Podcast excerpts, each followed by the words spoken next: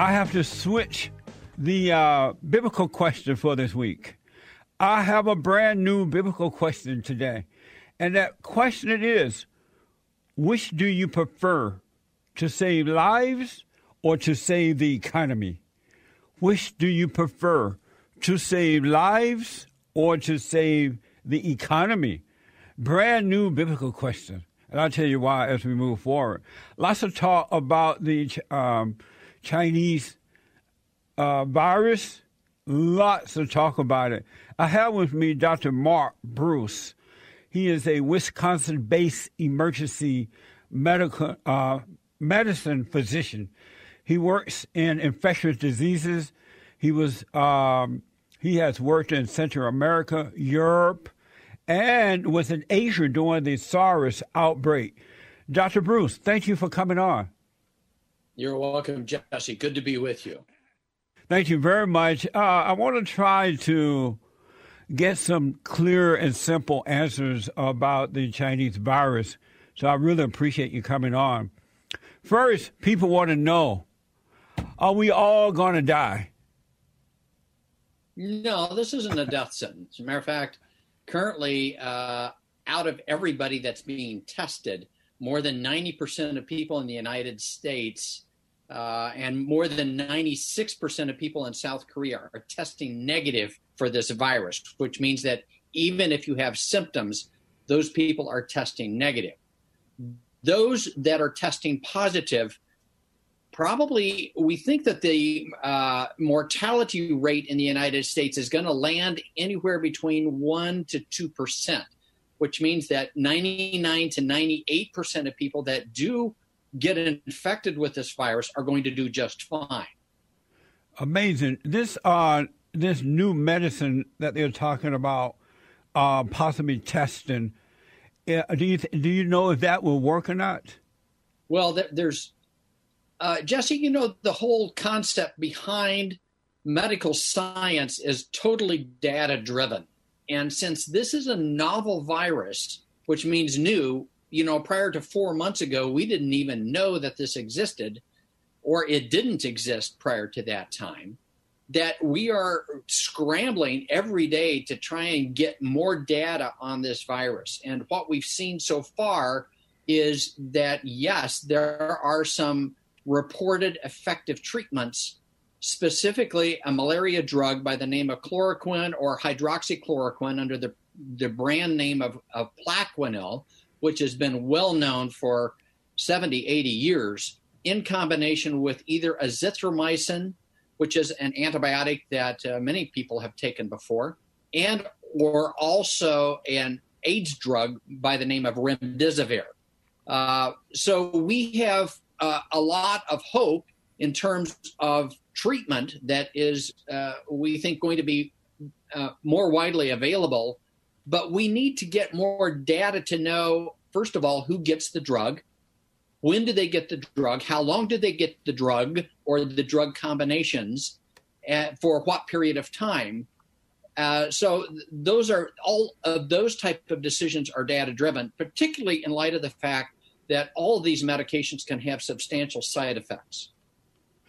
And um, a lot of people excuse me, a lot of people are afraid, they don't trust the government.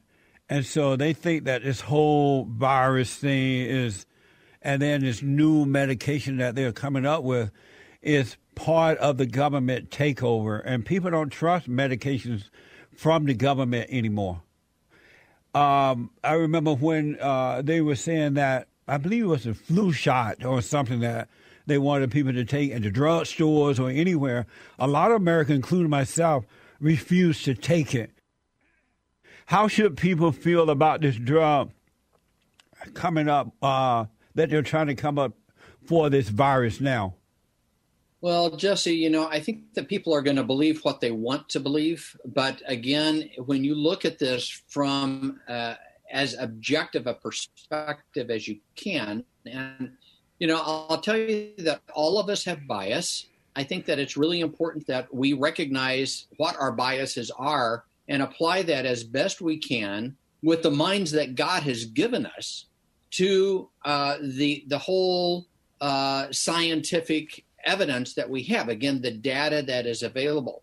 Uh, I, I I will tell you that I am very suspicious out of a lot of the data that we're receiving from China, because China has significant constraints on both medicine and science, yeah. and they do that for political purposes. I think that that is a much less of an issue with our government and with the Western governments. I think they are much more transparent and have just because of the whole uh, uh, governance model that we have in the Western world than what they do in a communist world. So I, I, uh, I, having said that, I understand that a lot of people have anxiety about this. That anxiety is normal because this is something totally new. And so when you're faced with something totally new that doesn't have uh, an established track record in terms of treatment, that anxiety is is very natural. Yeah. Um, why is it so? It seemed to be so bad in Italy. Why? What happened over there that it's really affected a lot of folks? Yeah, that's a great question, and I think that the answer, the final answer to that is probably unknown. I can I can tell you because I've traveled over there quite a bit. Right. That the, the entire country is a, a much more densely populated country uh, than what, especially the northern part of the country where this was really got the traction, uh, than what uh, a lot of areas of the United States.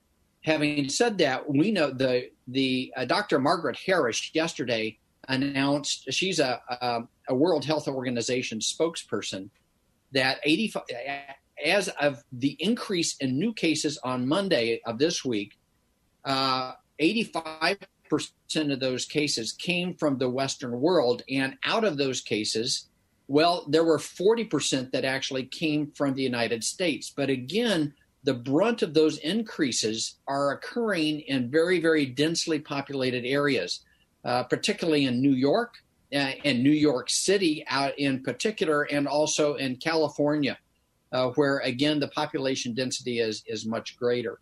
So the other aspect of Italy is that they have uh, a socialized healthcare system that does not have the reserve medical resources that many other areas of the world have, particularly areas like uh, South Korea, some areas of Asia, and even the United States. And having said that, we are very concerned that this could easily overwhelm our current healthcare system and resources too. And that's part of the reason why there's been such an emphasis on trying to contain this pandemic before it reaches that point of overwhelming the system. You know, we're busy enough already with dealing with with uh, other medical issues, and to to re- divert all of our resources towards treating this viral infection you know, there's 2,000 people in America today that are going to die of their heart disease. And if all of a sudden all the resources that we would normally have in terms of ICU beds and uh, uh, medications, personnel resources, all those things are diverted to, to treating a viral infection, you can imagine what's going to happen with that kind of mortality rate with all these other chronic diseases, not to mention uh, people that have complications related to their diabetes and other infectious issues, uh, and uh, down the list it goes. Amazing. Should um, the rest of the country prepare for what New York is dealing with now? Well, they should, and I'll I'll give you a, a good example of that, Jesse. The, there's simple math that that we can apply to this we know that again from our own country's experience and also other countries' experience that one person who has COVID-19 will typically infect three other people unless this is contained. So if you do the simple math on that, in 14 days, that one person, if this goes unchecked, will potentially infect 4.7 million people. That's amazing. So if you're not having any symptoms, you don't feel sick, you're not sick, and um, but you could have it and not. What should a person do? If, I mean, should they self quarantine or if they don't have it, they don't feel sick, they're doing well, they're in good health condition, should that person stay home? I don't think so, Jesse. I think that that many times there can be an overreaction that is uh, sometimes worse than the disease itself. Right. And, you know, I think I, I, heard at the beginning of your pro this segment here, you talking about uh, you, do you save lives or do you save the economy? Right. And I think that, I think that our government uh, is really trying to find the balance between that. I don't think it has to be one or the other, and I think that they're trying to find the balance. But I'll tell you that I my advice to patients, especially uh, younger patients, is that we realize that there is a defined at risk, very vulnerable population and that is an older population, especially older population of people that have chronic disease. Having said that, we know that there's a lot of people that are younger and have no risk that can still be very, uh, very affected by this and even die. Now, we look at the Italian statistics, and there was 1% of people that died that were young and did not have chronic disease. So there's again, this is uh, one aspect of this disease that we're trying to figure out is why does that happen? And that probably has to do something with that individual patient and the way that they manufacture or allow that RNA virus to replicate itself. Maybe there's host factors that really have a profound impact on that. And they may have had perhaps uh, another cold or some type of illness that knocked down their own immune response and allowed this to overwhelm them. Yeah, you know. So what what what I tell patients, I'm sorry to interrupt you and step on you there, Jesse, but what I tell patients is you do the things that are prudent precautions. You wash your hands a lot. You cover your mouth when you cough. You clean surfaces, you know, if you've been coughing or sneezing around something. You keep yourself well hydrated. You get good rest you kind of do all the things that your mother told you to do whenever you got a cold. Right. We should already be doing those things anyway. Washing exactly. our hands, putting our hands over mouth when you cough, and all those things. You know, one thing that happen, is happening in America is that you have the uh, liberal media, the Democrats, and others who hate the president. And so whenever he says something, or when they mention this virus, they blame it on him or uh, like the other day he said that he hoped to have be back or come back to work around Easter, right? And so now yeah. the Democrats and others are saying, no, that's not right. We can't do that. So we're getting a double message, and people don't know what to believe. It seems to be more a political thing than it, than everybody being on one accord about what's really happening. You can't trust the media, and some people who hate the president do not trust him. Do you think that's a? I mean, isn't that going to cause more confusion about what people should do? It's really a sad state of affairs, isn't it, Jesse? Yeah. Yes. Uh, I, I again, it goes back to people are going to believe what they want to believe, and you know, I've heard it said that if the president cured cancer, that they would they would take issue with that. Right. And and and so I I, I think that there is such animus, such hatred that is clearly not a, a, a, biblical or godly perspective in which we are to pray for our, our leaders. Yeah. And we are, we are to respect authority. And we, we see that just totally cast aside by by the, the groups that you just mentioned. And and it's just crazy because you would think that they would put that aside until all this is taken care of. But the hatred is overwhelming them. They cannot do the right thing. I want to know. I see a, a lot of people walking around those mask things on, and it makes it look like they have the disease. Should we be concerned about that?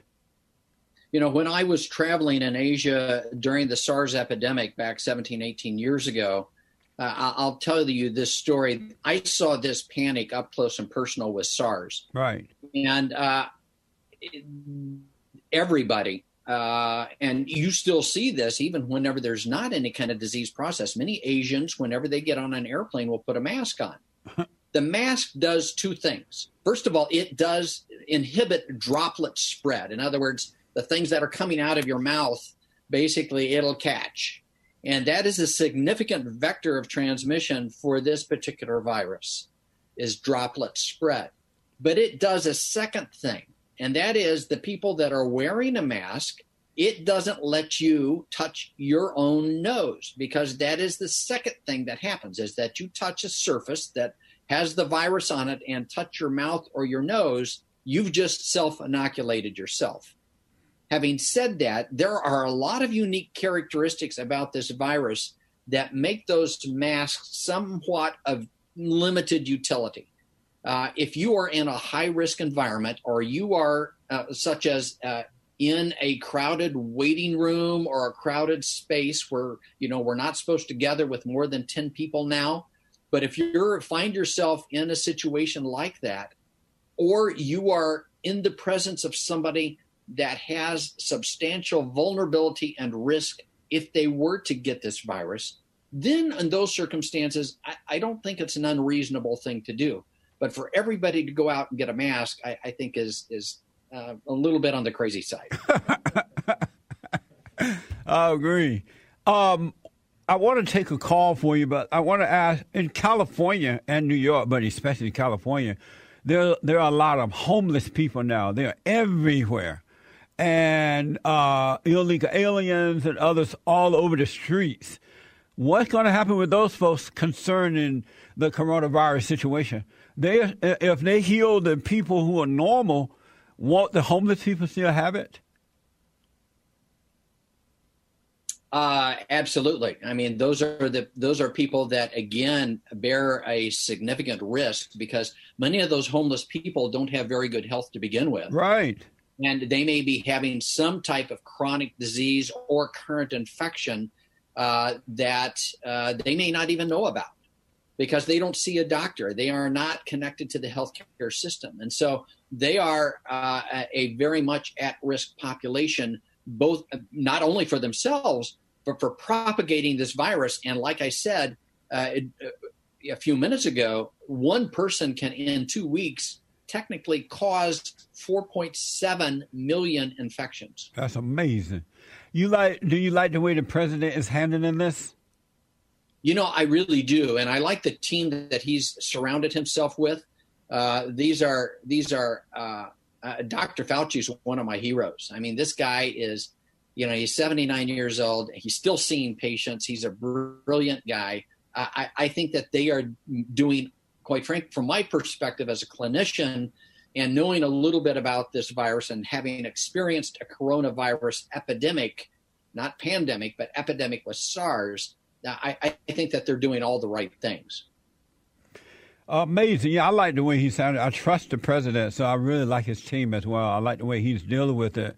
Uh, in Los Angeles, Mayor Garcetti is moving the homeless people into community centers to protect them from the virus. Uh, that's what CBS News is reporting now. One last thing I got to ask, and then we're going to go to the calls um, they are telling people to stay at least six feet apart from one another. Is that a good idea? It is, Jesse, and I'll tell you why. The first rule of any epidemic is to protect the uninfected. That's how you contain an epidemic and keep it from becoming a pandemic.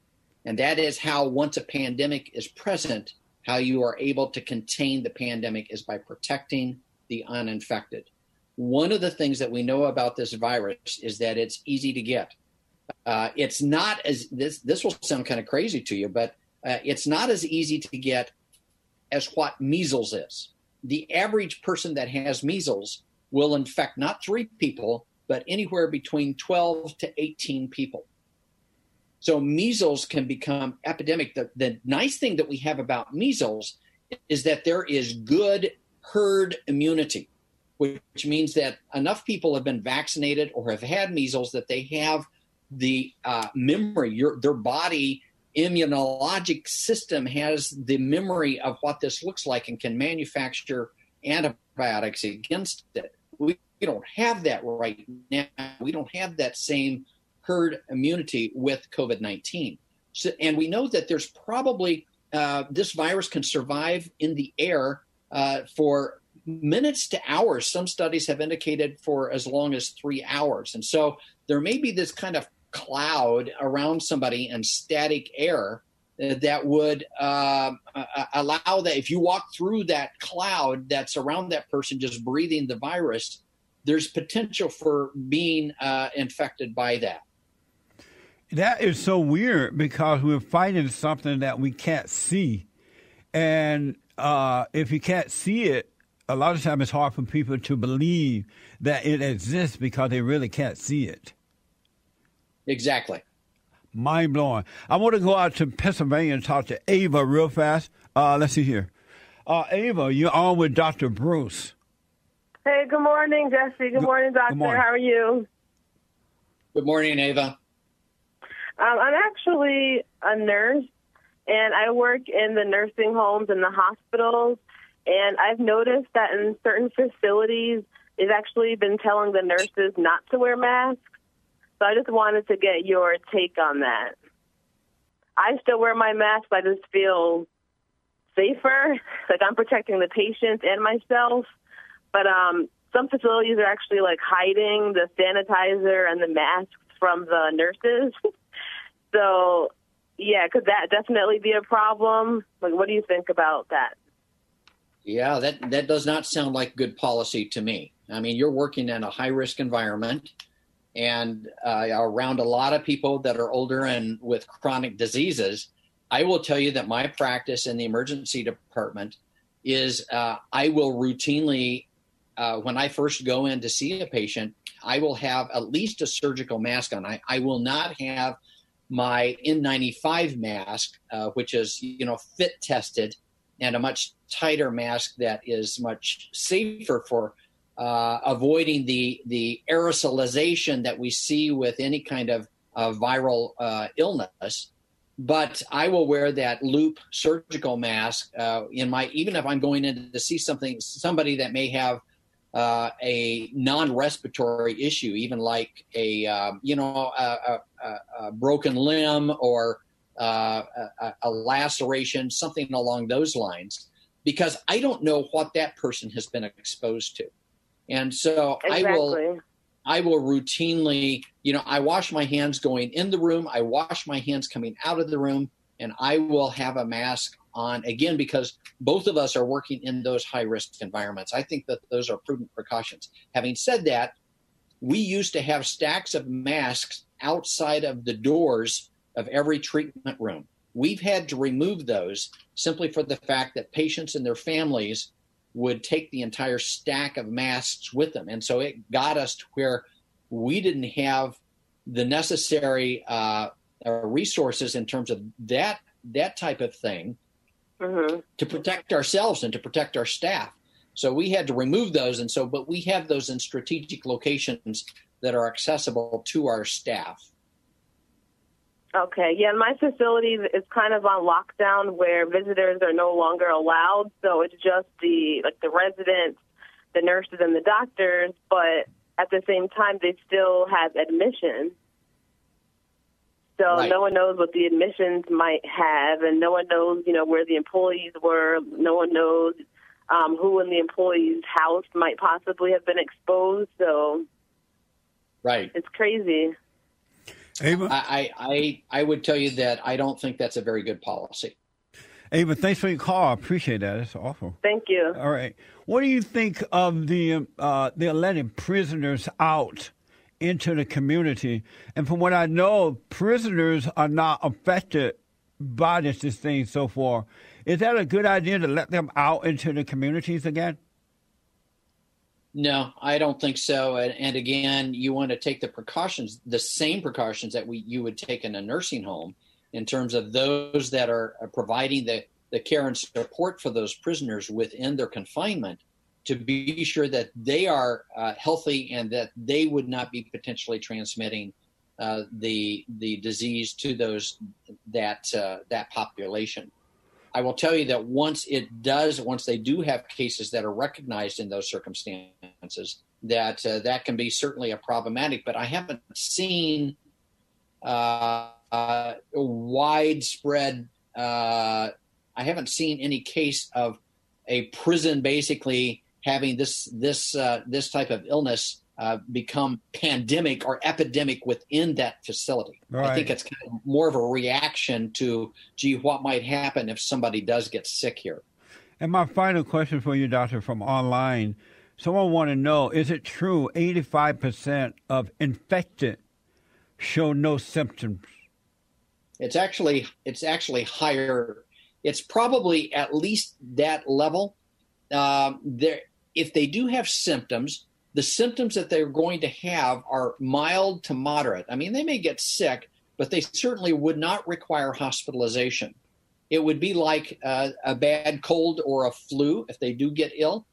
Uh, but and we know that this has spared uh, a pediatric population almost completely, and so those uh, the problem again is that you have grandchildren those grandchildren getting around their grandparents can actually be a vector of transmission. They can have it, but can be certainly asymptomatic.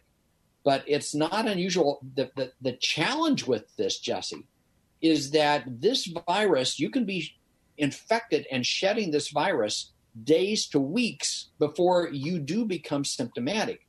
Whereas SARS, uh, and MERS, also both of those, both corona epidemics that we've seen in the last uh, two decades, you became symptomatic before you started shedding the virus, before you started becoming contagious. Mm. So that's the challenge with COVID 19 is that you can have this anywhere between two to 37 days. The average is about five days before you become infected and start shedding virus. But that's a lot of time that you have before where you could potentially be infecting other people. Amazing. Dr. Mark Bruce, um, is there a website, anything you want to give out for the folks? You know, I think the uh, the website that you see on the daily briefings that the president is giving is pretty good. Uh, there's a, a, a, and you can link to that, but the, the CDC.gov website is very good, or the coronavirus gov website is also excellent and can keep people up to date in terms of what's happening.